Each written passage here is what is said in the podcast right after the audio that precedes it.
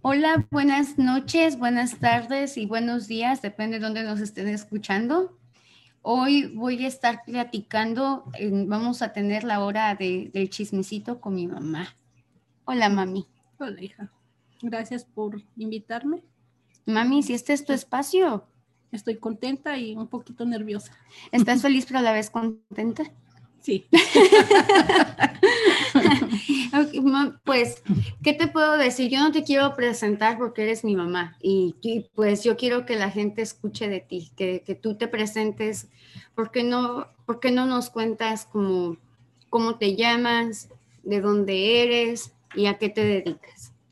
Mm, ok, mi nombre es Agustina Ortiz. Ah, me gusta que me digan Tina, ¿ok?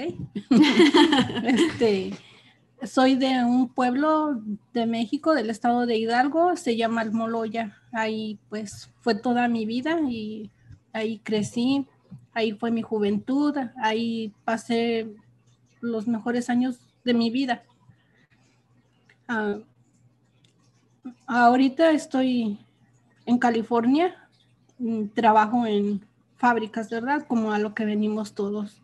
He trabajado pues de todo, limpiando casas, en fábricas, en lo que puedo, siempre echándole ganas lo más que, puedo. En lo que sale. sí, sí. En lo que sale. Sí, desde que llegué aquí dije, pues, ahora sí que lo que caiga, ¿verdad? trabajar duro y pues hasta ahorita nunca me ha faltado trabajo. Pues sí, mami. Y, y pues ya cuántos años llevamos aquí? 19. 19, más de la mitad de mi vida. Sí. Más de la mitad de mi vida. 19 años, una larga historia desde, desde México y pues la decisión de venir para acá, pues es una gran historia. Sí, pues mira, para, para que nos pongamos bien a gusto en el chismecito, salud, ma, con, con, el vinito. esto no lo hacemos pues, siempre. no, esta es una ocasión especial porque e, este chisme con mi mami es sagrado y pues Recuerden que la palabra chisme, lo que estamos haciendo es redefinir lo que significa chisme, porque pues siempre pensamos que es algo negativo o nada más está criticando a los demás, pero en, nosotros estar reclamando quiénes somos y encontrarnos, en, estar contando nuestras historias y nuestras verdades, queremos que sea en un ambiente como de, de, chisme, ¿verdad? Así como con la comadre, con la vecina, pero a la misma vez compartir nuestras, nuestras historias y, y educarnos, aprender de, de, nosotros. Y pues, este, mami, tú llegaste aquí como en tus treintas, sí. de la edad, casi de la edad que ya tengo yo, sí. con tres hijos, sola, en un país donde nada es regalado, nada, nada es fácil y pues Así es, este, pues yo creo que todo tiene que ver pues desde las decisiones que uno toma de joven, ¿verdad? Mi vida no fue nada fácil, pero con el tiempo me di cuenta que solo había sido algo que yo había construido, que yo había idealizado desde niña, este, en, en esa escuela de mi pueblo, pues yo creía estar enamorada siempre de, de un niño, pues que es el papá de mis hijos. De tus tres hijos. De mis tres hijos, sí. Y pues lo idealicé a mi manera, soñé a mi manera, quería yo hacerme viejita con él y pues eran mis sueños, no eran los de él. Mami, a mí siempre me ha sorprendido mucho tu fortaleza porque no es fácil aguantar todo lo que, lo que tú has pasado y yo sé que como cualquier mujer que crecemos y nos dicen que nos tenemos que casar y tenemos que hacer nuestra vida y que no importa lo que venga, que te tienes que aguantar. Y, y yo quiero que, que hables a, esas mamás que, que, han aguantado tantos años, tanta, tanto abuso, tanta que se sienten como que no pueden salir adelante, que, que están solas, que... Ok. Sí, uh, a mí me costó mucho trabajo darme cuenta, ¿verdad? Porque pues estar en un pueblo y idealizar a un hombre con el que yo soñaba, pues llegar a esta edad y pues hasta más viejita, eh, fue muy difícil porque cuando me di cuenta que, que no era así, pues estaba embarazada y pues no, no sabía cómo salir de eso, sino que ya mi mente era como de aguantarme. Pero la vida se fue presentando cada día con nuevos problemas, nuevas situaciones. Entré en depresión que no me di cuenta hasta que llegué a este país hace, hace poco. No me di cuenta que, como a veces me dice mi hija, ¿verdad? Yo estaba en un túnel, en un túnel de pensamientos, de tristeza, de depresión, de decepción. Y bueno, pues cuando me di cuenta, la verdad ya había cometido otro error, pues casi a los dos años que yo llegué aquí, tres años, conocí a una persona que en la fábrica que estaba y pues me sentí halagada con lo que él me decía y pues fue otro error, el otro error, un segundo error, peor todavía de, porque pues ni siquiera era el padre de mis hijos. Eso me, me dolió bastante, pero no sé, llegó en ese momento a mi vida un libro que se llama Del sufrimiento a la paz y desperté, sentí que ese libro sacaba los puños de las páginas y me daba de cachetadas, me golpeaba. Entonces entendí que muchas cosas de mi vida no estaban bien, no las había hecho bien.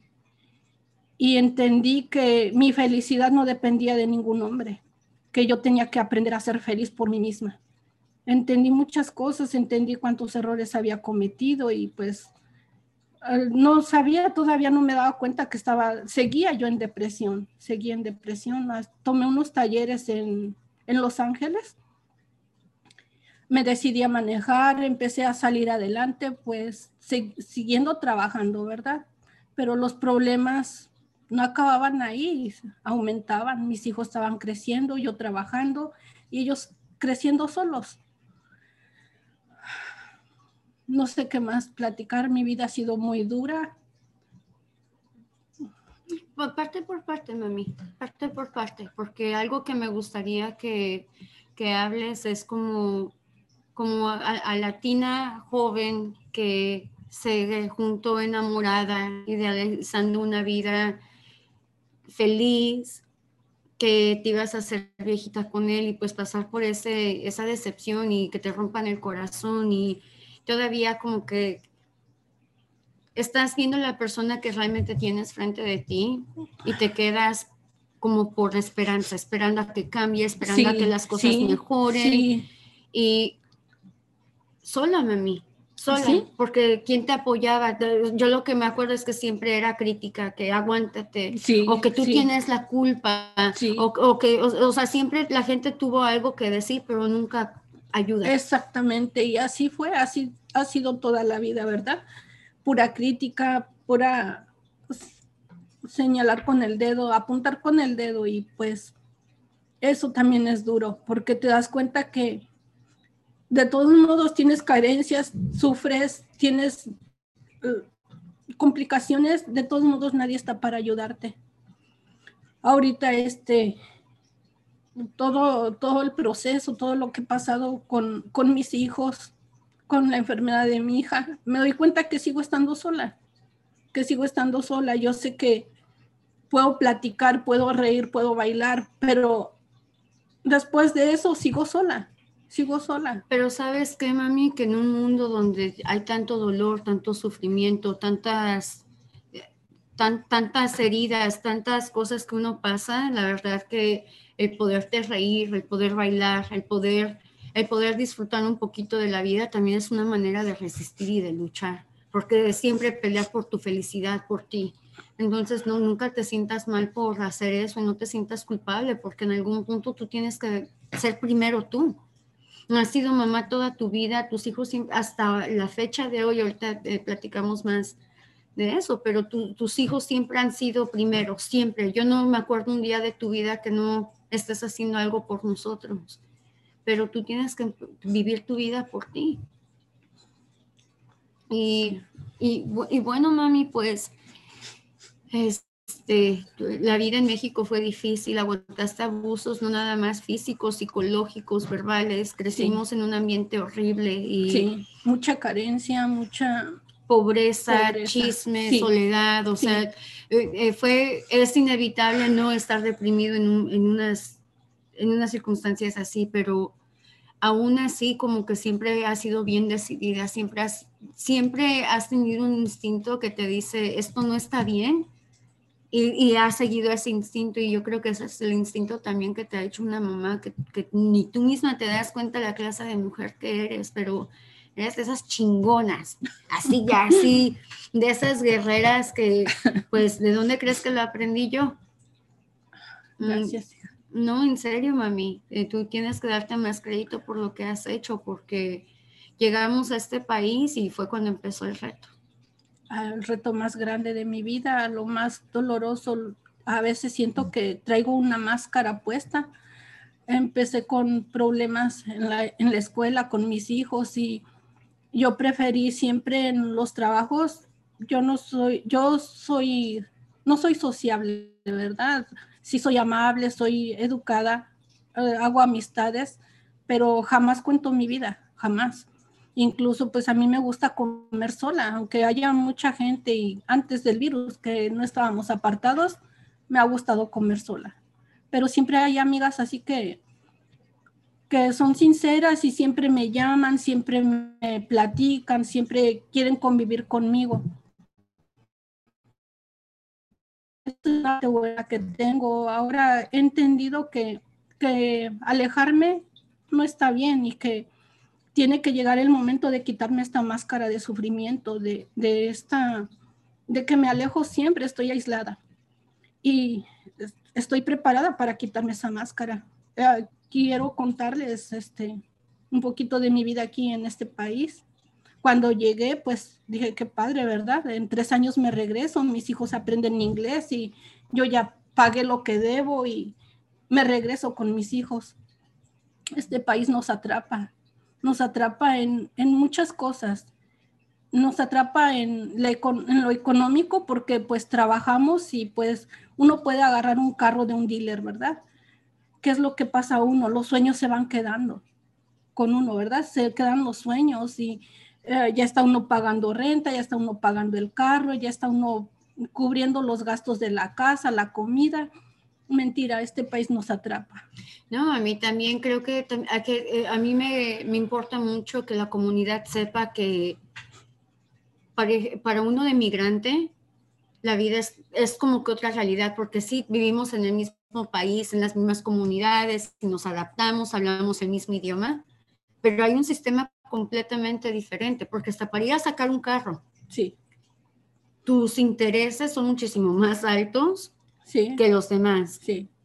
Sabes que hubo un reporte de Wells Fargo que le daban préstamos a intereses más altos a la comunidad latina, hispana, indígena, como se identifiquen. Para mí todos somos indígenas pero a nuestra comunidad, a nuestra gente, a la raza, siempre hay otro sistema. Y, lo, y hubo una investigación que se reveló que en ciertas áreas a, uno no le rentan, no te venden, oh, o, si te están dando préstamos, el porcentaje es muchísimo más alto, que hay familias blancas, por ejemplo, que que son de aquí, familias americanas, y su interés está bien bajo. Y no es porque ganen más que tú o porque tengan más posibilidades que tú, es simplemente porque son de aquí. Sí. Entonces. Definitivamente sí. Entonces, esto de la renta y, y los pagos, el carro, o sea, todo esto es lo que tú ganas para lo que uno gasta. Sí. Es donde te quedas ya estancado. Donde... Exactamente. Y los sueños se quedan allá en México. Aquí seguimos luchando como Ah, por, por sacar una renta, por tener comida, tener lo suficiente para estar aquí y pues es una mentira para mí, ¿verdad? Este país me ha traído grandes cosas, pero también me ha quitado lo, que más amo. A mis hijos me los, me los ha arrebatado el sistema. Y es algo que a mí me cuesta mucho trabajo hablar. Desde que llegamos, pues mi hija pues entró en la high school, el otro niño entró en la middle school y pues sin poder hablar inglés, ¿verdad? Entonces, a la edad que él llegó, pues los niños de su edad todos hablaban inglés y él les preguntaba en, español, los niños contestaban en inglés. Fue un proceso muy triste porque él lloraba mucho, decía, mami, vamos a regresarnos. Y yo decía, ¿cómo? O sea, ¿cómo no puedo regresarme? Pues uno llega con una deuda muy grande. Pasar con mis hijos y tener esa deuda no, no era nada fácil. No, mami, pues también lo que mucha gente no se da cuenta, sobre todo aquellos que critican cómo se viven con sus hijos, cómo, cómo los arriesgan, cómo sí. no se dan cuenta que las circunstancias de las que, de las que estamos escapando en México, arriesgar nuestra vida para llegar aquí es como que no es diferente a lo que estamos sobreviviendo ya todos los días. Sí. Y, y para llegar a, la, la verdad es que este país te pasa la factura. Sí. Y yo me doy cuenta, ahora que trabajando con la comunidad y peleando por los derechos de nuestra gente, que la mayoría de las historias siempre son papás que están trabajando. Yo sé que tú en un punto te mortificabas mucho por, por no, porque no, tuvimos un papá. Sí. Pero esa no fue tu decisión, mami. Porque incluso cuando él era parte de nuestra vida, él, no estaba. él, decidió no ser parte de nuestra vida. No, no estaba. De todos modos, yo tenía que trabajar y, hacer lo que pudiera por, por mis hijos. Siempre, mami, incluso enferma, siempre, siempre has tenido que trabajar. Entonces, es lo que yo veo aquí, en, en, los matrimonios, que si una pareja logra hacerse de un departamento, de una casita, no es los dos están trabajando y hay familias que teniendo hombre eh, mujer en la casa, ¿verdad? Que los dos trabajan. Exactamente. Necesitan dos, tres trabajos. Sí. Y estos niños son los niños que estamos creciendo en las calles. Sí. Y aunque no estemos haciendo nada en nuestras comunidades, los policías llegan y es un acoso constante. Exactamente. Y todo empieza desde la escuela porque les platico un poquito, este, mi niño llegó de 11 años y pues, ¿qué, ¿qué, vas a ver de maldad si venimos de un pueblito, pues, un pueblo pequeño, ¿verdad? Donde todavía hasta yo creo que yo de grande llegué, con mucha inocencia, cuanto más mis hijos que venían de ese pueblo. Este, se presentó aquí una ocasión en, en la escuela que un compañerito llevó una navaja. Entonces, el, el niño que llevó la navaja se le enseñó a mi hijo. Cuando los ve el seguridad, mi hijo avienta la navaja a, las plantas. Entonces, ¿qué es lo que pasa ahí? Es, yo no, no estoy enterada, no me acuerdo si agarraron ese niño, pero lo que sí sé que hubo muchos problemas es expulsaron a mi hijo de la escuela. Tuvo que ir a una escuela este, de continuación. Ajá, de continuación y bueno, eso le perjudicó un poquito, bueno, no un poquito, mucho, le arruinó su vida. Ahí empezó todo. Ahí empieza todo, porque una vez que entran en el sistema como niños problemáticos, el sistema no los deja tanto de la escuela como, como de la policía, ¿verdad? Empezó todo ahí, pues mi hijo siguió estudiando bien, hasta fue un niño bien educado, bien estudioso, dedicado. De los más inteligentes. De los más inteligentes, siempre. bien estudioso. Entonces, este, en la high school, ya para esto ya tiene unos 16 años y empiezan los amigos, ¿verdad? Pero él ya está en el sistema, así que era más fácil atraparlo. Hubo una pelea en la high school y otra vez mi hijo pues expulsado ya casi a dos meses de salir. De graduarse. De graduarse. Tenía 17 años, ya estaba a punto de graduarse de la prepa y, y no lo expulsan nada más de la escuela, lo expulsan de todo el distrito. Entonces, en la ciudad donde vivíamos, mi hermano no podía tener ninguna ninguna escuela y pues recuerdo que ahí fue cuando, creo que ahí fue cuando empecé como a estar yendo a juntas y asegurarme que le estaban dando a mi mamá la información correcta, pero también tengo que admitir que en ese tiempo lo que yo pensaba era como que no es nuestro país, no son nuestras leyes, no son nuestras reglas. Yo le decía a mi hermano, ya la regaste, o sea, ya para qué estás peleando. Sí. Y de repente mi hermano termina con libertad condicional, aquí se llama probation, que tienen un oficial donde se tienen que estar checando y es ahí donde empieza todo más, más em, como cambia completamente nuestro rumbo, nuestra vida. Y pues yo mm, sufrí bastante, ¿verdad? Ahorita ya lo superé, ya puedo hablarlo. Como les dije al principio, es el momento de quitarme la máscara que traigo porque pues he traído una máscara y de, abajo de ella tristeza, soledad, depresión. Y bueno, entré otra vez, caí en el sistema y este, yo sigo ah, creyendo en mi hijo, ¿verdad? En el, es el niño inteligente, bueno, porque eh, tiene una forma de ser muy de él, ¿verdad? es súper barbero, nada más les voy a, la neta, la neta, es el más barbero, es el que hace enojar a mi mamá y viene, ah, mamita, y, se la gana, o sea, siempre, siempre la convenció, es el más eh, barbero. sí, exactamente. Entonces, este, sí fue para mí muy difícil, ¿verdad? Entonces empieza con su etapa de, pues, de provecho. Y bueno, viniendo de un país que pues no sabemos las consecuencias, ¿verdad? De estaba el número de, seguro social en un buró. Así que cuando el Supervision va a revisar la casa cada mes, no, no, no sabemos cómo el día y la hora, ¿verdad? Nada más sabemos que cada mes. Entonces yo después saco conclusiones de que ese probation sabía que ese seguro estaba ahí en el buró, ya lo había visto. Entonces, en la, en la visita de rutina que le tocaba, para esto él cumplió 18 años en, julio y el 12 de agosto, que ya tenía como pues más de un mes de que había cumplido 18 años, ah, le toca su chequeo, ¿verdad? De su provecho. ¿Y cuál ha sido mi sorpresa? Que llegó de trabajar, mi hijo ya no estaba.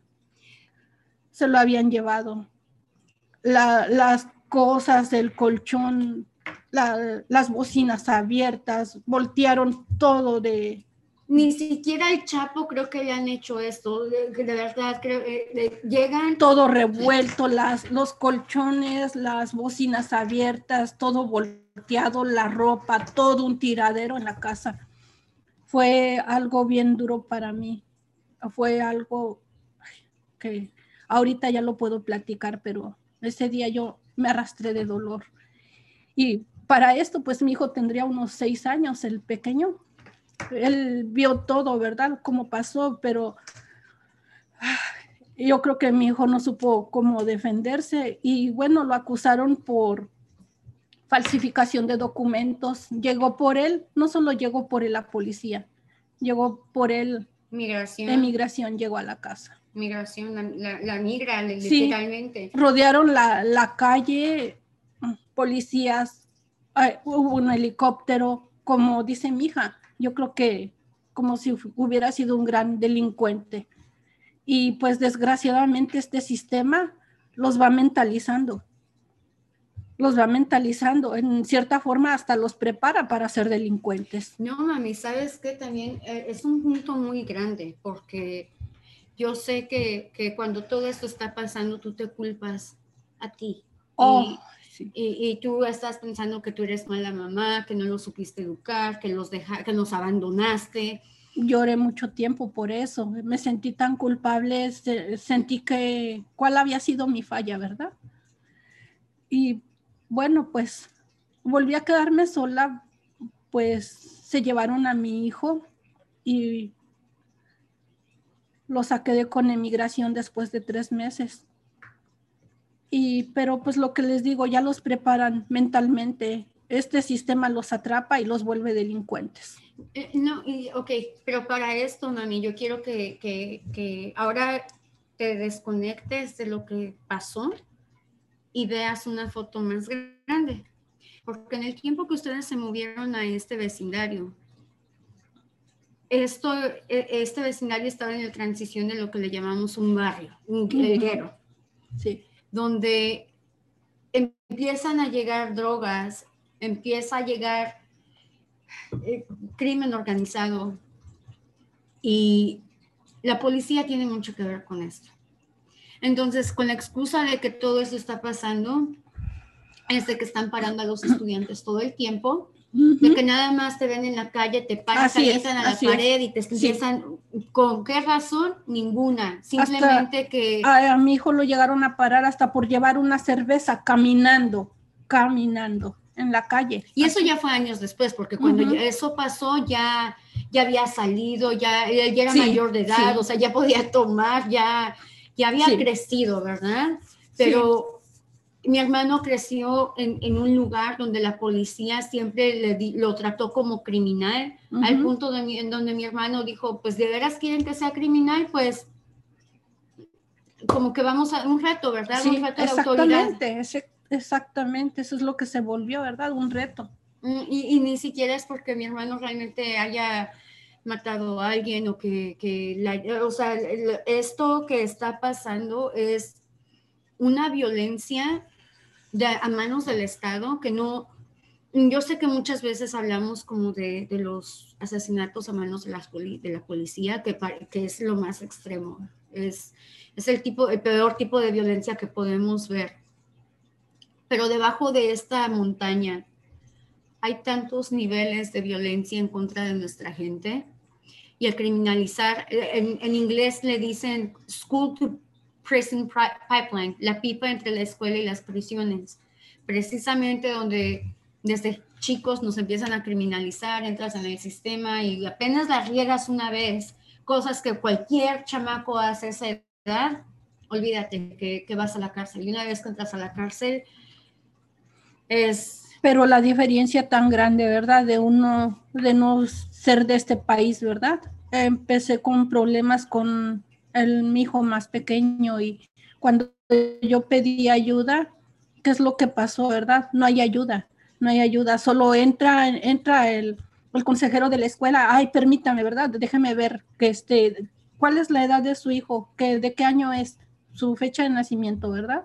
¿Y qué es lo que pasa? Que salen y me dicen, ¿sabe que no hay recursos? No hay recursos, mentira, es nada más cambiarle las palabras, ¿sabe qué? No es de aquí su hijo. No hay ayuda. No, y lo peor de todo, mami, es que sabemos que los recursos están, porque el día que lo arrestaron, mandaron hasta el SWAT.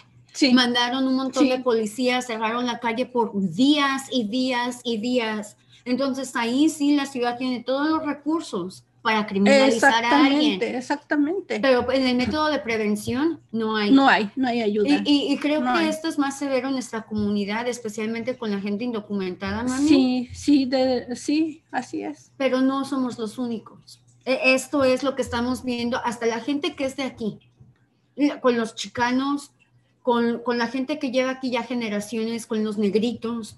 O sea, e, esto es un problema de las minorías los indocumentados y los migrantes vemos una cara diferente de esto.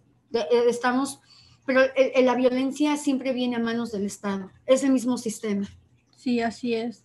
Eh, yo este, observé en las visitas para con mi hijo que la mayoría de los niños que están ahí son hijos de madres solteras.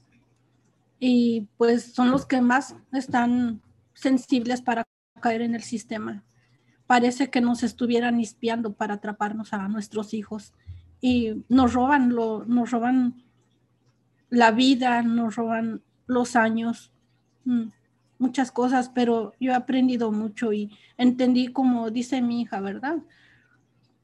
Entendí que no es, no era mi culpa porque yo lloré mucho. Yo, como les dije en un principio, yo me arrastré de dolor. Es un dolor que nos, no se puede explicar. Y este, yo entendí que, que, no era mi culpa, que solo el sistema sí trabaja, solo atrapa a los más débiles, a los más vulnerables y pues caí, caímos en este sistema, pero yo les digo a mis hijos, no venimos a, y lo dice mucho mi hija, yo creo que por eso yo también lo digo, ¿verdad? No venimos a este mundo para dejarlo así algo, algo nos espera, algo tenemos que aprender y algo tenemos que dejar. Por eso es que estoy aquí con, con esta fuerza, con este valor, quitándome la máscara y decirles lo que es este país, lo que he venido a pasar aquí. Sí, mami, es, eh, creo que la gente se le hace muy fácil nada más criticar y, y decir, yo me doy cuenta que siempre terminamos culpando a los papás.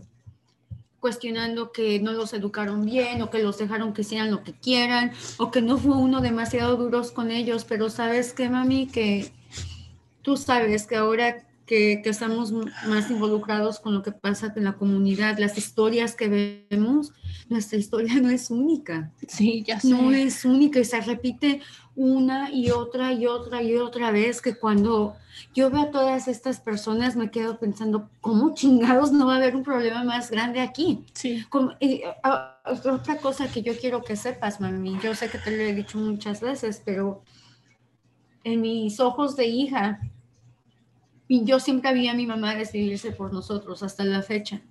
Entonces a mí no me cabía en la cabeza como una mujer como tú, que recientemente toma, porque no, nunca, nunca la había visto tomar, mi mamá nunca la ha visto borracha, que no fuma, que no toma, que no sale, que, que trabajas de, de, de, de sol a sol, que, que, has hecho todo lo que, lo, lo que la sociedad cree que una buena mamá tiene que hacer, mami, has hecho eso y mucho más. A mí no me cabe en la cabeza cómo una mujer como tú estuvo a punto de tener sus tres hijos en la cárcel. Sí, otra, otra parte de la historia, ¿verdad? Pues también mi hija tuvo muchos problemas. Pienso que nació con un problema en su estómago desde bebé porque pues lloraba mucho. Y pues lo platicamos mucho ella y yo, ¿verdad? Que cómo podíamos darnos cuenta. Entonces ya todo es otra de las cosas que este país me, no, no sé, a veces estoy agradecida y a veces me duele, creo que no fue una buena decisión, no sé, pero es otra de las cosas que mi hija también estuvo en ese problema y lo peor de todo que no es como que ella también anduviera con problemas de pandillas, de drogas, no, fue por su medicamento. Y a ni, punto ni de caer en la, en la cárcel también. Eh, ni siquiera fue el medicamento en sí que dijeras, oh, que me tomé el medicamento y que estaba Ajá. manejando, fue que mi estómago está paralizado. Exactamente. Y que na, prácticamente su única excusa fue que encontraron residuos del medicamento. Entonces, en ese, en ese momento, pues mi hermano está pasando por un juicio, eh, mi hermano es chiquito, y ni siquiera nos permiten hablar con él, no nos dejan hablar. Mi hermano acababa de cumplir 16 años y se lo llevan arrestado, lo juzgan como adulto, no podemos hablar con él, no. Cuando regresan y, y escuchamos, mi hermano tomó una oferta, una mentada oferta, uh -huh que al final de cuentas no fue porque realmente fuera encontrado culpable de un crimen, fue para protegernos. Porque así es. Lo que pasó fue que mi hermano terminó defendiendo a nuestra cuñada, la esposa de nuestro otro hermano, cuando estaba siendo acosada por otros dos hombres, es, hombres de 30 años, o sea, uh -huh. dos, señor, dos, señores se sí. hicieron con un chamaco. Sí. Y mi hermano la defiende, terminan peleándose, la, la, pelea termina en la calle, uno de los, alguien lleva una pistola, tira el balazos al aire y llegan y llegan por el chamaco. Sí, a quien se llevan a mi hijo, no le encontraron nada, pero... Ni, ni residuo de pólvora, nada. o sea, a mi hermano no le encontraron nada, no hay nada que indique que él fue culpable de un crimen, no lastimó a nadie, o sea, nada más porque la descripción era dicen como que era él, ¿verdad? De acuerdo a la descripción de, de las... 16 personas. años y lo describen como aproximadamente de 21 para no meterse en problemas. Este sistema sabe bien cómo manejar sus, tapar sus cosas. Pero bueno, uh, yo me sentí indefensa, uh, me sentí culpable por no saber defender a mis hijos. Y pues así ha sido mi historia. Regresando a lo de mi hija, pues también a punto de caer en la cárcel y pues experiencias bien duras que yo realmente no, no deseo que ninguna madre pase por lo que yo he sufrido, pero pues les sigo diciendo a mis hijos, estamos aquí por algo, por algo aprendimos, todo es en la vida es un aprender y no podemos irnos de este mundo sin dejar, dejarlo igual, ¿verdad? Y tal vez esto sea como un principio, una semillita de tantas cosas que yo quiero hacer y por eso es que ahora me decidí a hablar mi a platicar mi vida. Como les dije, yo siempre he estado aislada, yo en los trabajos con nadie hablo. Pero últimamente ya dije, no, tengo que dejar salir eso, ¿verdad? Tengo que sentirme libre porque en cierta forma también seguía atrapada como en mi soledad, en mi sufrimiento. Y pues lo comparto con ustedes, comparto con ustedes un poco de mi historia porque pues sería muy largo decir tan, tantas cosas con detalle, pero estoy muy orgullosa de mi hija por todo lo que está haciendo, por todos sus logros, por todo lo que es, por todo lo, valiente que ha sido.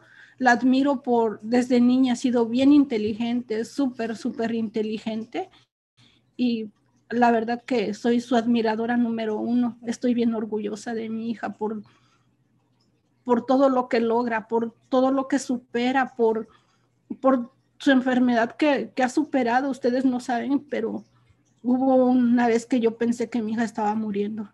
Y miren, es una mujer sorprendente. Yo la admiro, la admiro mucho, la admiro. Es mi motor, mi hija. Por ella, por ella también estoy aquí. Pues yo así me siento de ti, mami.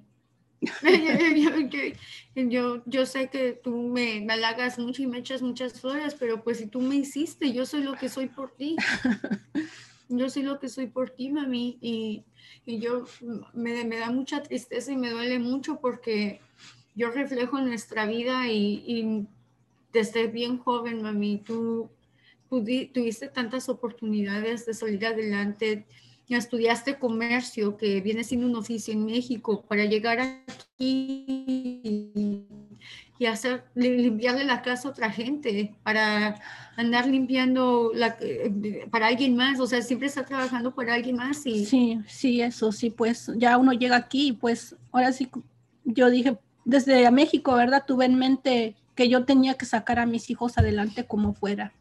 Y pues no les pude dar lujos, no les pude dar comodidades, pero ah, luego mi hija me dice que lo que siempre me va a agradecer es que sus hijos hayan nacido aquí, ¿verdad? que ellos sí son de aquí.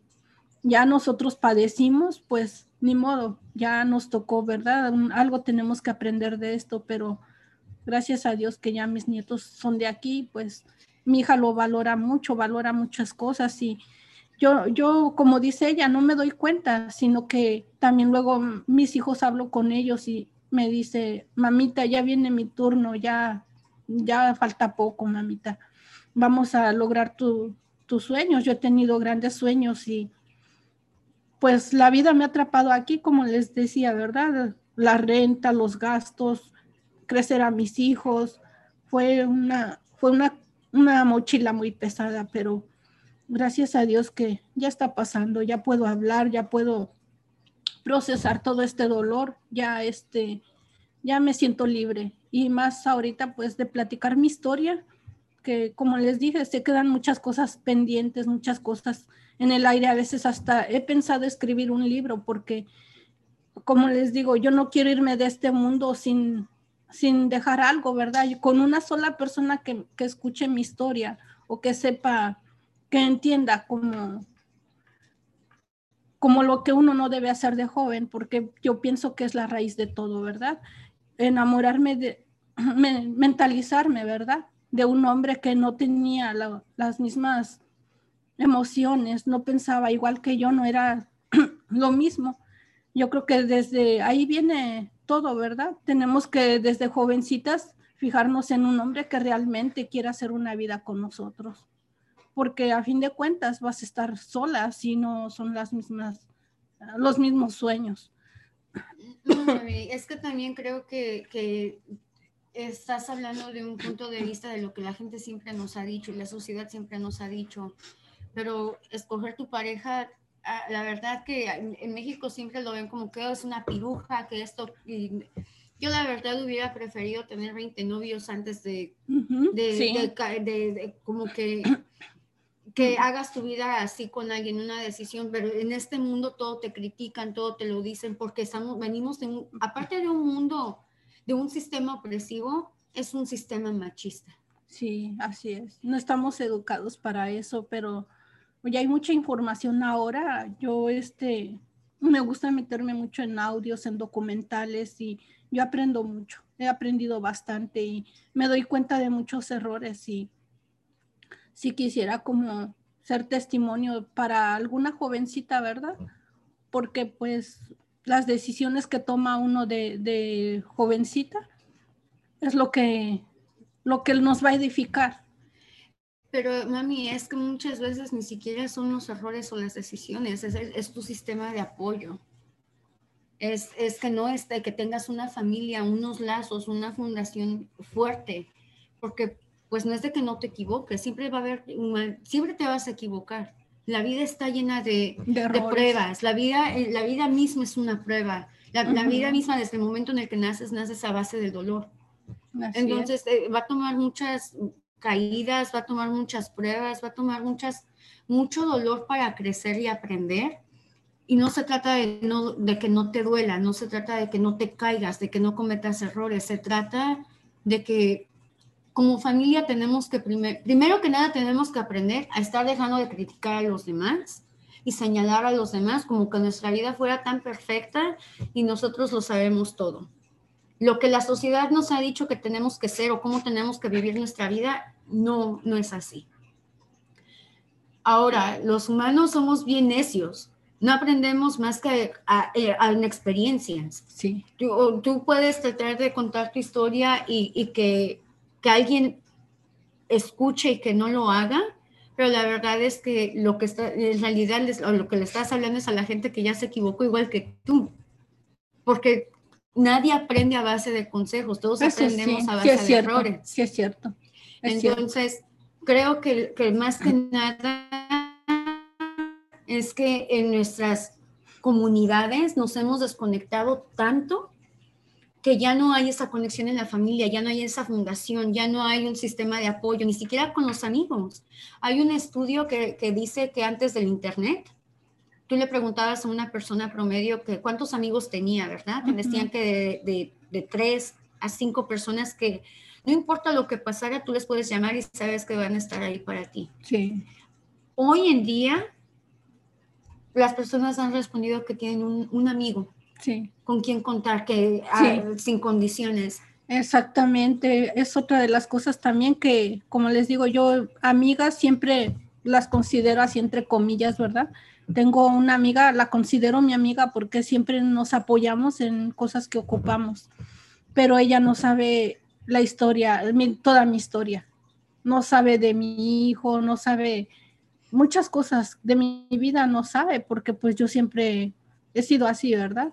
Aislada y pues me limito a platicar, por eso ahora me, me costó mucho trabajo decidirme, pero también entendí que, que, es parte de liberarme, de ser yo misma, de que me conozcan tal cual soy y si alguien va a seguir conmigo con su amistad es porque me aceptan y me quieren como soy. Exacto, exacto, mami. Creo que es ahí donde otra vez eh, a mí me duele mucho escuchar esta frase que lo he escuchado desde México, que el peor enemigo de un mexicano es otro mexicano. Aquí en Estados Unidos, que de un latino es otro latino. Y, y sí, eh, tenemos esta manera de, entre la comunidad, de echarnos tierra uno al otro, de estarnos criticando, de estarnos señalando y, y, pues venimos de tan lejos y pasamos por tanto, arriesgamos tanto, tanto sacrificio, tanto dolor como para llegar aquí y, sí. y, y ser así uno con, con el otro, no, ya eso se tiene que acabar. Si, si no tienes palabras de apoyo, si no, no vas a ayudarlos, si no vas a estar ahí para, para que salgamos juntos adelante, cállate.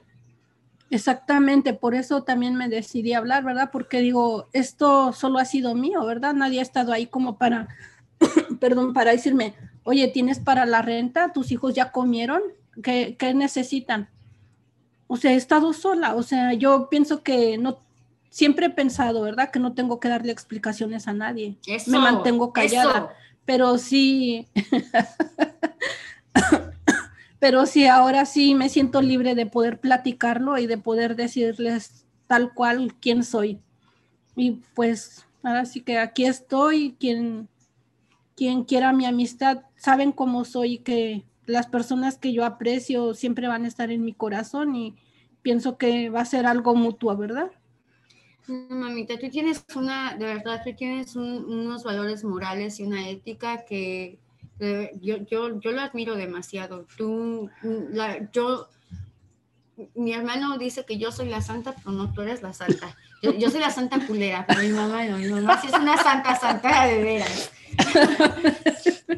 pero yo estoy bien orgullosa de ti, mami, que por fin tu historia es tuya para contar, de nadie más. Tu verdad es tuya y de nadie más. Y lamentablemente tu historia no es única.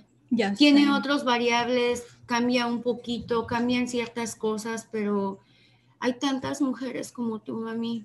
Sí, desgraciadamente, bueno, pienso yo, ¿verdad? Gracias a Dios lo superé y pude entender muchas cosas que, que me hacían sentir culpable y como entendí también que no fui, yo hice lo que pude como madre y que el sistema me arrebató a mis hijos. Pero muchas mujeres que yo observé en cuanto cuando iba a las visitas veo como que no lo superan. Y lo, el peor error que hemos cometido porque pues platicando con ellas mientras esperábamos la, la entrada me doy cuenta que que caemos en un error, ¿verdad? Todavía culpando a los hijos es que algo tuvo que haber hecho, es que se lo ganó, es que no me hizo caso, es que siempre justificando lo que este sistema hace. Y yo, yo he podido entender que es cuando más mis hijos me necesitan, cuando más uno tiene que, tiene que arrebatárselos ahora uno a ese sistema. Yo les escribo y pues mi hijo el más pequeño, ay no, me dice unas cosas tan bonitas, me hace llorar con sus cartas y mamita y hoy no sabe él cómo, cómo decirme cuánto me quiere, no tiene palabras, me lo expresa de muchas maneras y me dice que me quiere, que me ama, que, que lo perdone, pero realmente yo sé que no tengo nada que perdonarle. Yo le digo que todo es para aprender y que solo estoy esperando su regreso. Ahora, el regreso de los dos son tan diferentes los dos al, los dos tienen como una forma de ser, pero los dos tienen, llegan a, los tres llegan a un punto que, que se quieren, se extrañan y se están esperando y ese es como el mayor logro de, madre que tengo. Y, sabes qué, mami, que me gustaría que toquemos este punto porque mucha gente piensa que cuando están en la cárcel que nada más hablan, que le dicen que es como que las, que es como plática o, habla nada más así porque están en prisión, que, oh, que voy a cambiar, que no sé qué tanto, pero yo te, yo te lo estoy diciendo a ti de, de, mamá, mamá, más que tu hija, más como de mamá, mamá. Yo no quiero que nunca le hagas caso a esa gente, nunca, nunca más. Hubo un tiempo que, que sí, les creí, pero no, de verdad que me siento sorprendida porque me, agradecen todo lo que les digo, me dice mi hijo, le mandé una oración, me, le escribí como una hora, ¿verdad? Me dice, mamita, yo, yo leo la oración, yo, este, yo ah, pienso en ti, te agradezco y lo hago, hago lo que me dices todo el tiempo y ese es un logro bien grande para mí.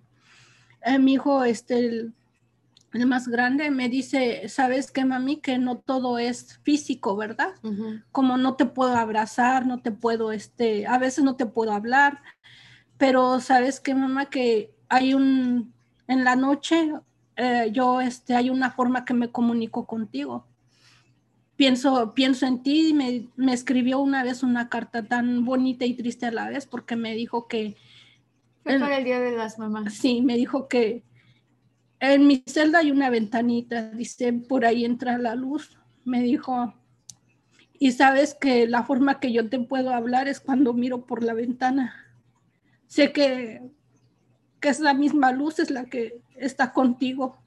Y me dice, no todo es físico, mami, yo, yo pienso en ti y pues sé que cuando cierro los ojos estás tú.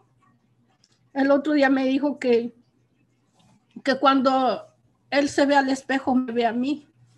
Entonces, cada quien tiene una forma de comunicarse bien diferente conmigo y los tres son de una forma bonita, maravillosa. Maravillosa, mi hija, pues me lo expresa porque estoy con ella, ¿verdad? Pero mis hijos me lo expresan en una forma diferente. Le dije a mi hijo, a las 3 de la mañana que yo vengo en camino del trabajo, a esa hora hago oración, ¿verdad? Y le digo, yo sé que tú te enfermas mucho y que eres bien sensible y que te da gripa. Y le dije, este, vengo orando, mi hijo, y pues le pido a Dios que te cubra del frío. Y me dice, ¿cómo a qué hora era, mami? ¿Qué día era? Y ya le dije, y algo sorprendente porque me dice, ¿sabes qué, mamita? Esa noche yo me desperté porque no, no estaba cobijado y tenía mucho frío. Y pues me doy cuenta también que todo lo que les digo, todas mis oraciones, sí llegan, a, llegan al cielo. Y que pues mi hija está aquí también porque ella me cuesta mucho trabajo expresarme con ella, pero en las noches también mis oraciones son por mi hija cuando se le cayó el pelo. Yo venía llorando del trabajo y pidiéndole a Dios que sanara a mi hija, que me dejara sentir su dolor, que yo puedo cambiar mi cuerpo, lo que yo tenga bien, para que mi hija esté bien. Se lo he dicho todo el tiempo a un Dios que yo sé que, existe, que me escucha y que, y que la está sanando, porque ha sido una batalla muy dura, muy dura y muy, muy triste también. Y pues hay gente que ni, ni se imagina lo que uno vive aquí en estas paredes, lo que uno pasa. ¿Por qué? Porque mi hija es bien fuerte. Mi hija a veces no se levanta, a veces toma medicamento, a veces está dormida, pero cuando se levanta, yo no sé de dónde saca energía. Es una mujer muy fuerte, es una mujer admirable que a mí me deja sorprendida. No soy yo, mi, no, de verdad no soy yo. No, a veces ni yo misma lo entiendo, a veces yo no. Ha habido veces que hemos marchado hasta 11 millas, que yo de verdad no no, entiendo cómo, pero yo sé que yo sé que soy un mensajero, una mensajera nada más, que cuando hablamos de nuestros antepasados y del creador y hablamos de energía, yo sé que hay algo más grande, yo sé que hay un propósito muy grande para nosotros en esta vida y que si hemos pasado por tanto es porque tenemos mucho trabajo que hacer. Sí, así es. Sí, yo creo que sí, hay una energía que, que te llena porque me deja sorprendida y pues también sé que, mis oraciones son escuchadas. Yo le, le, decía el otro día a mi hija, yo cuando se te cayó tu pelo, hija, yo venía agradeciéndole a Dios por ese cabello tan bonito y tan, tan abundante que tenías y ahora la veo y como que digo, Dios mío, es, es cierto, mi oración es escuchada, ha sido escuchada. Sí, mami, y pues como que nos brincamos ciertas partes. Sí. este, ¿qué, le dirías tú a, a las mujeres que están siendo víctimas de violencia doméstica? y no nada más física, porque la violencia viene de muchas maneras. Y yo creo que ese no ha sido un trauma nada más en ti, también en nosotros como niños, ver que nuestro mismo papá te, te hizo tanto y a nosotros, bueno, al menos a mí como que, que, soy la más grande, yo ni porque fue mujer me, me salvé, ¿verdad? No, ni por ser mujer me salvé, no. Pero yo de lo que más, o sea, sí me acuerdo de los golpes, sí me acuerdo de, de ese tipo de violencia, pero lo que todavía recuerdo así mucho y que todavía me duele fue la violencia psicológica y, verbal. Sí. De que constantemente que eres una pendeja, eres una idiota, sí. la chingada, o sea, una violencia que no hubo un momento de paz. Ah, pues en ese sentido, mija, yo también reconozco que fue falta de información. Yo a veces creo como que se pueden rescatar muchas cosas y que no, tal vez ni sea necesario como la separación, porque a fin de cuentas los que nosotros como adultos tomamos decisiones y los que nos llevamos ahora sí que entre las patas es a los niños. Yo creo que ahora ya hay mucha información, bueno, así lo miro, ¿verdad? Yo pienso que uno tiene, ya hay tanta información que ya los jóvenes, los, las parejas jóvenes tienen que que prepararse, tienen que, que ver como ese punto, ¿verdad? Porque pues a fin de cuentas los niños vienen sufriendo, vienen pagando consecuencias de nosotros. Pues sí, mami, pero, por ejemplo, si tú hubieras tenido esa información, ¿todavía lo hubieras aguantado? Ah, no me hagas esa pregunta. No, es que no, no, no. Es que la información no, es todo. Para que la información sea efectiva, tiene que tomar a que las empezar, dos personas. Que empezar, ¿verdad? Pues ese es el punto, ¿verdad, mija? Que, que empiecen como, cuando son jóvenes, empiecen a prepararse hasta para, sí, para educar a los niños y ellos como pareja. Ahora ya hay tanta información, tantas cosas que, que pueden ayudar no, yo no quiero como dejar un mundo donde todavía van creciendo niños ah, sin padre. Pues es que mami, como te decía el otro día, a, unos nos, a, unos niños les matan a los papás en la calle.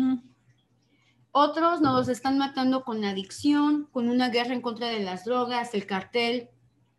A, a los que no, no los tienen encerrados. Así es. Y los que están afuera, o como te digo, están batallando algún tipo de adicción o estamos, porque yo, yo, siento que los hombres igual son víctimas del machismo. Cuando tú no, cuando tú tienes a un hombrecito que es bien como cariñoso y bien, y luego luego le empiezan a decir que es una mariquita, que los oh, hombres no lloran y que lo tienes que moldar a ser este macho.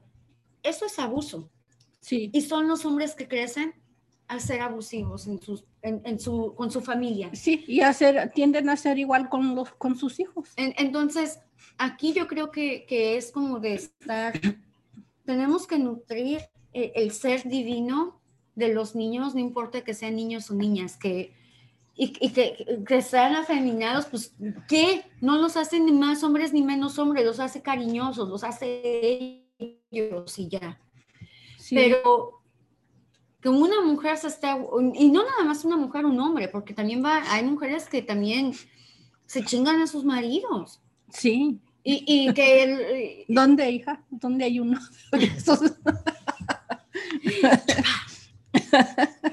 no. Eh, eh, Quiero desquitarme. ¿Me va a dar revancha? Chale, va. Salud, pues. Por las tóxicas. No, pero en serio, yo creo que nadie tiene que aguantar algo así y, va a tomar a, los dos lados, que, pero también a la sociedad que en general, como que dejemos de estar poniéndole un nombre a todo y que tratemos de estar forzando a las personas que sean algo más.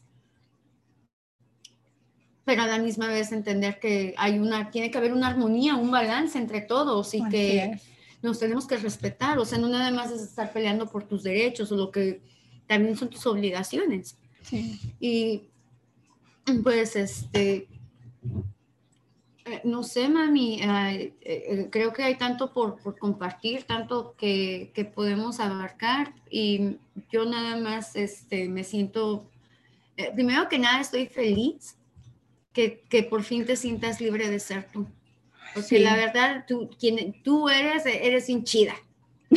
E-, eres una mujer que de, que de verdad eres digna de admirar, no, no, no creo que, ojalá que un día te puedas ver con los ojos que te veo yo, porque no, no, no, no me alcanzan las palabras para decírtelo.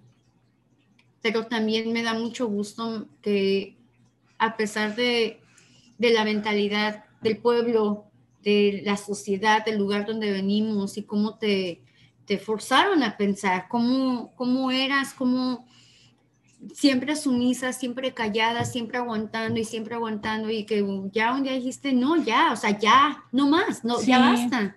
Siempre fui callada hasta para mis decisiones. Yo, yo pensé, este, cuando mi hija cumpla 15 años, yo no, no voy a seguir aquí. No sabía dónde iba a ir, qué iba a hacer, pero yo sentada, yo le decía, pues a mi esposo, ¿verdad? Le decía, no podemos quedarnos sentados, cruzados de brazos, viendo cómo pasa la gente. Yo le quería decir con eso, o sea, la gente se supera, ¿verdad? Progresa. Y nosotros sentados, le decía, yo no me puedo quedar sentada.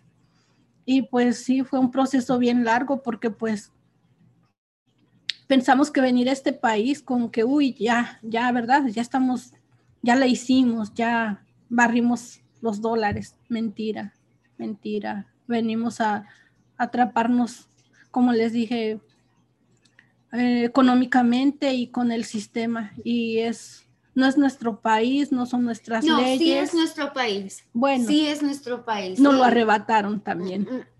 Eh, mm, mami, yo, yo sí quisiera compartir con la gente que nos está escuchando qué que, que, ha sido para ti aprender que tu, que tu familia, fue la tuya en específico, fue desplazada de California en 1800 que terminaron en México, que tu abuelita fue una revolucionaria y que es como terminaste en un pueblito en medio de, un país que ahora se llama México y que, por eso, que es como terminamos allá, pero ¿qué, qué, significa para ti saber que, que, eres, que tus raíces están aquí en California y que ahora te están diciendo que no perteneces aquí? Claro, pues le, le platicaba, el otro día, hija, que siempre pensé, ¿cómo es posible que estemos disque, en un país que no es de nosotros cuando nos, era nuestro país que nos, nos arrebataron?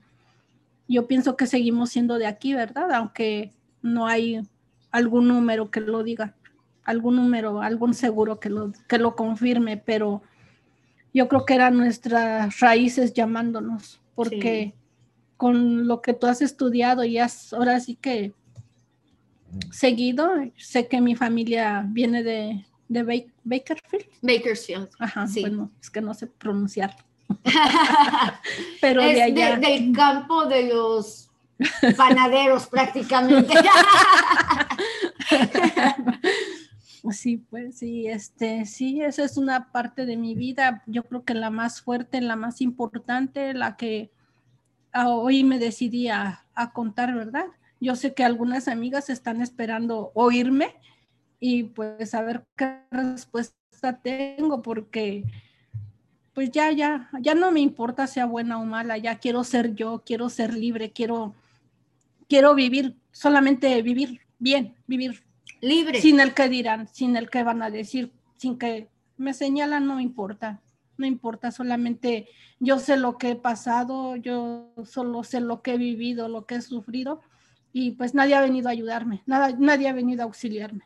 No, siempre, eh, ahora sí que tú y nosotros solitos y yo, yo la verdad que en ese punto de que, oh, pues cuando están en la cárcel hablan bien bonito y prometen, la verdad a mí no me interesa, ya no, me interesa, yo lo que quiero es que mis hermanos salgan y poderlos abrazar, amarlos, recordarles Recordar que están bien pendejos, pero que así los amo. Son decisiones equivocadas, ¿verdad? Pero pues ahora que los escucho y les hablo, sé lo importante que una madre tiene que decirles. Y como les decía, ¿verdad? Yo escucho madres que siguen culpando a sus hijos y no, no es así. Yo todos los días voy a orar y voy a esperarlos. Cada día le doy gracias a Dios porque se está acabando un día y empieza el otro. Sé que es lo que más me acerca a ellos. No, mami, ¿sabes qué? Que aunque uno comete errores, este, este sistema no te los perdona. Tenemos a un güey que mató, masacró a ocho personas y la policía dice, es que tuvo un mal día. Y nosotros cuando nos permiten tener un mal día, ni siquiera ni siquiera es una opción porque no, para nosotros termina en tragedia. Exactamente. Entonces, ah, yo sí quiero que, que, nuestra audiencia, que la comunidad entienda que aquí ya estamos hablando de un problema muchísimo más profundo, algo que empezó en 1492, que no ha parado, ha evolucionado, ha cambiado, lo llamamos de maneras diferentes, pero sigue siendo un genocidio. Y yo quiero que, que, nos cuentes, mami, que, que, les, más bien que les platiques, que estás contando esto también con un propósito. Aparte de hablarle a otras mamás que estén pasando por esto y que sepan que no están solas, ¿qué, es tu invitación? Que, porque pues mi mamá va a estar aquí con nosotros una vez al mes por lo menos, mm. teniendo estas pláticas con otras mamás. Oh, Entonces, Sí. Este, platícanos más de eso, mami. ¿Qué, es ah, sí, le digo a mi hija que eh, las mujeres que he observado, eh, casi la mayoría somos madres solteras, ¿verdad? Y yo creo que todas tenemos una historia que contar, ¿verdad? Y pues conocí mujeres, las conocí de vista, nunca hice amistad con nadie, yo no quería que me preguntaran ni platicar mi vida, pero sí sé dónde encontrarlas, sí sé cómo conectarme con ellas, contactarlas y sé de dónde puedo buscarlas. Y le platico a mi hija que esto tiene que ser algo nuevo, ¿verdad? De empezar a platicar con ellas y que cada quien cuente su historia. Perdón. ¿Y por qué no invitas a los que a la audiencia, a la gente que nos esté escuchando a que también nos hagan lo mismo? Si alguien quiere que hagamos una entrevista en español, podemos hacerla completamente en español quiero que sepan que este espacio es sagrado, sobre todo para nuestra comunidad, para la gente que habla español. Y pues si quieren hablar como de mamá, mamá, aquí tenemos una mamá chingona. Sí, ese es un propósito que tengo y que vengo platicando con mi hija, porque así como mi historia, que pues muchas cosas no, no alcanza el tiempo, ¿verdad? Porque sería muy largo para platicar todo, pero a mí me gustaría que más mamás como yo compartan su, historia, su experiencia de estar aquí en este país. Porque como les digo, no todas, ah, no, no creo que, yo creo que la mayoría no, ven, vemos a los hijos culpables. Entonces a mí me gustaría como, perdón, como platicar y hasta sacarlas de ese error, porque son cuando más nos necesitan nuestros hijos. A mí me dice mi hijo, mami, mi hijo el mayor, ¿verdad? Me dice un día, mami, no sabes qué gusto me dio las cosas que mandaste. Parecía yo un niño abriendo la caja, abriendo todo lo que me mandaste, mamita, gracias, gracias. Y yo creo que hay mamás que se desconectan de sus hijos y no quieren saber ni de ellos porque los, los juzgan, los, son las, somos los primeros que los culpamos. Exactamente. nosotros nos criminalizamos. Y yo creo que es una parte que tenemos que ir cambiando, ¿verdad? Yo no estoy, como, no soy experta, pero sé que hablando así como hoy natural, como me dijo mi hija, tú habla, no pienses como que te estoy grabando, pero hazlo natural. Y pienso que es algo de lo que puedo empezar a hacer, hablar natural con, con las mamás y que me cuenten su historia que, que, no, que le cuenten al mundo, que cuenten su verdad y que sepan que, como dije al principio, no podemos venir de tan lejos para seguir pasando por esto. Y la verdad que aquí, aquí afuera vemos, yo pensaba que éramos los únicos. Yo la verdad cuando empecé a pelear por nuestra comunidad, yo siempre decía, soy la única. Y, no, no, no es así. No, Habemos una comunidad que, ah, que actuamos de un lugar de amor, que realmente nos importa, que realmente estamos ahí uno por el otro. Exactamente, así como yo me he sentido como pues sola en esto, ¿verdad? Me he sentido señalada, me he sentido culpable y tantas cosas. Yo me gustaría que esas mamás entiendan que no todo, no fue nuestra culpa y que se desahoguen, que cuenten su experiencia y pues si es algo que tengo en mente y primeramente Dios lo voy a empezar pronto. Sí, mientras, este, pues aquí tú sabes que este espacio siempre está para ti, mami, y para quien quiera platicarnos cualquier tipo de historia. Aquí no va a haber críticas, no va a haber, no vamos a estarnos juzgando unos a los otros, más que comunidad, solidaridad y seguir la lucha por la, por de verdad lo que es justicia y, y libertad y democracia, porque como dicen los compas, pues nuestra lucha es por la vida y literalmente en todos los aspectos. Entonces, mamás que, compañeros, compañeras que han pasado por lo mismo no están solos. De verdad, literalmente no están solos. Somos miles y miles, de familias que, que, que, sufrimos y que lloramos en silencio, que nos tragamos nuestras penas, nuestro dolor y nos enfermamos a base de todo esto, nos mata. O sea, el, el, sistema, como dije, te pasa la factura de muchas maneras, incluyendo nuestra salud porque este trauma, este dolor no, no es como que nada más se quede psicológico, que te duele aquí, también tu cuerpo lo resiente. Entonces, la comunidad tiene que crecer, la solidaridad tiene que crecer, tenemos que apoyarnos y, y pelear uno por el otro, porque si nosotros no lo hacemos, este sistema nunca lo hacer.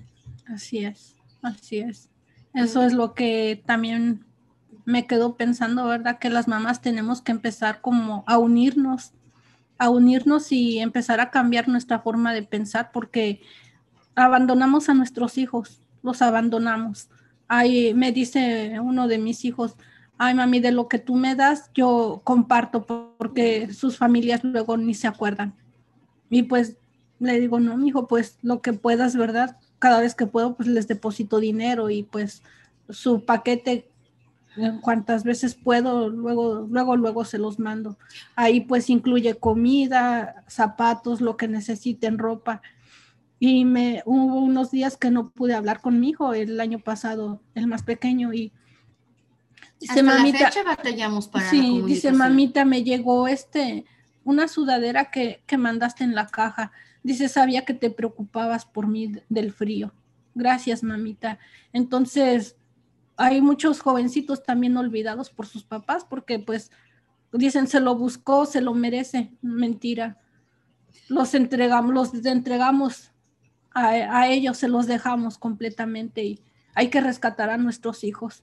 Sí, mami. Y ese es un propósito que tengo de hablar con las mamás, de que comprendamos, ¿verdad? Que nuestros hijos nos siguen, nos necesitan más que nunca. No, no importa qué tipo de adversidad sea. Ahorita estamos hablando como sobre mis hermanos porque están en, el sistema de, de, justicia, más bien el sistema de injusticia. Así es. Pero las pruebas que pasamos son diferentes. Entonces, e, es bueno que, que la comunidad sepa que, que tenemos que dejar como los prejuicios y las críticas y el qué dirán no importan, porque no importa qué tan grandes o chiquitos estemos, nosotros siempre necesitamos a nuestros papás.